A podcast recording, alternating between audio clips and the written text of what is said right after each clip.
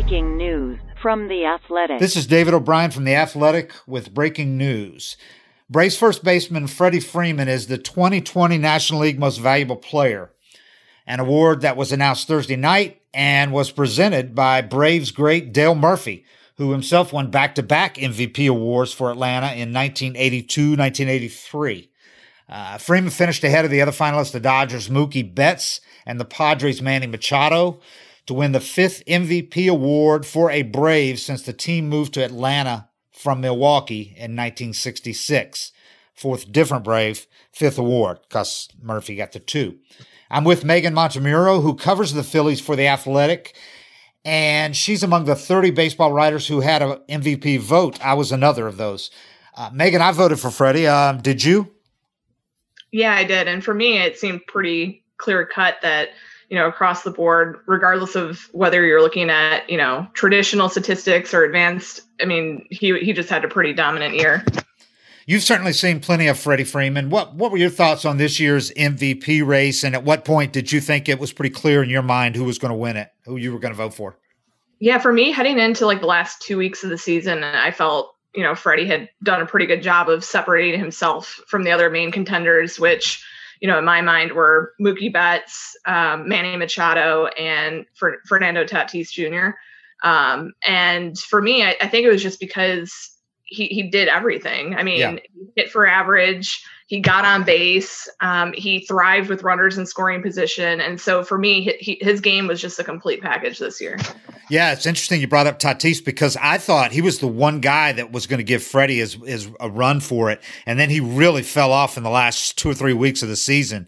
To that point, I had him and uh, Freddie one two or one two. You know, either way you want to go, but I uh, I thought Tatis was going to be the guy, and then he just uh, really came apart down the down the stretch, and that was when Betts kind of you know kept going with his thing. And then Machado kind of surprised me that he was in the top three, but uh, that's where that's who the, who the finalists were. And we should point out it's not really.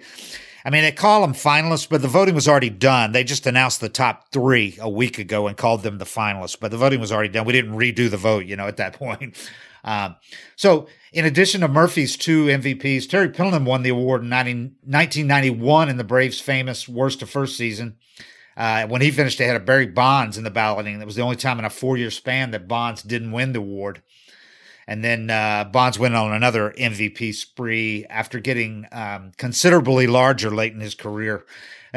the other Braves MVP award was by Chipper Jones in 99, and that was the last one for them when Jones led the Braves to their fifth NL pennant of the 90s.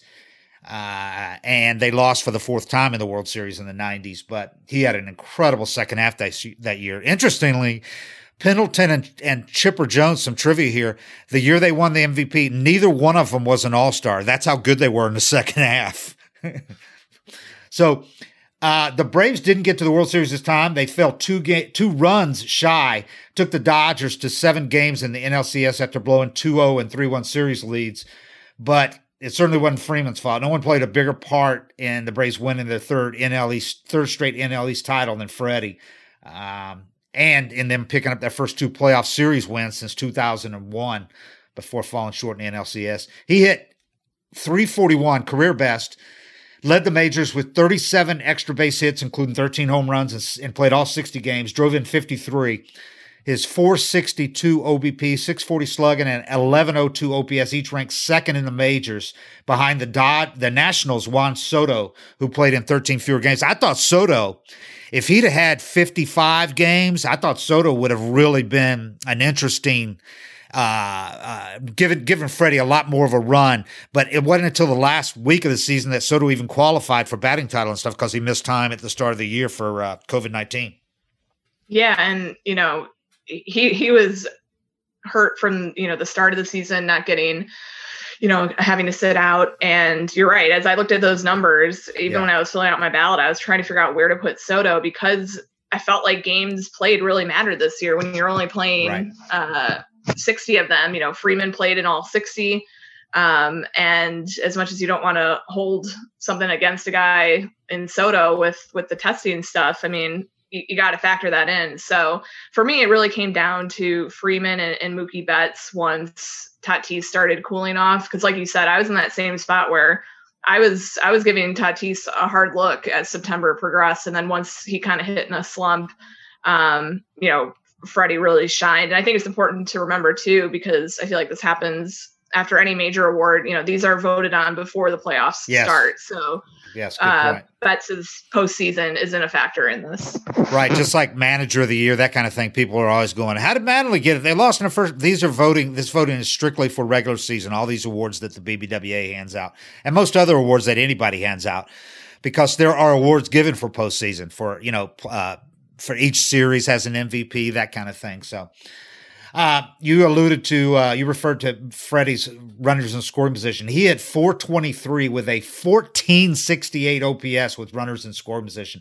That was nearly 100 points higher in the OPS than the next best in the NFL in the uh, in MLB, which was Soto's 1374.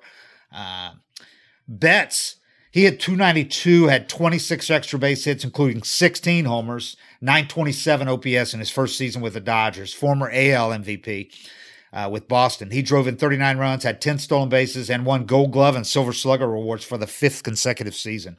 Won both of those five straight years. Um, what I thought what made Freddie's performance even all the more impressive was the fact that he nearly began the season on the COVID 19 injured list. Soto, curiously, Soto was on the COVID list, but he never had symptoms. He tested positive at the, for the, before the hours before the opening uh, season opener, and he missed a couple of weeks. Freddie had a fever of 104.5 two weeks. This was at the start of summer camp. He missed all but the last five days of summer camp. Had symptoms for a week dizziness fatigue high fever for three days. His fever was so high that in fact he said that the night he had 104.5 fever he said he actually prayed to God not to take him. That he was worried, and he said if the fever had not subsided some the next morning, he knew his wife was going to call the ambulance. His wife was not aware that it was that high that night. He said uh, if she had known, she would have.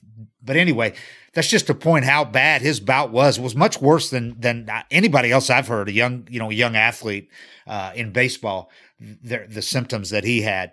So to have him come back after only five days of seeing live pitching, three exhibition games or three uh, inter squad games and two exhibitions against the Marlins, and then he's in their opening day against deGrom. So I thought that made it even the more impressive because he didn't start out strong at all. He started out like a guy that rushed back too soon from COVID.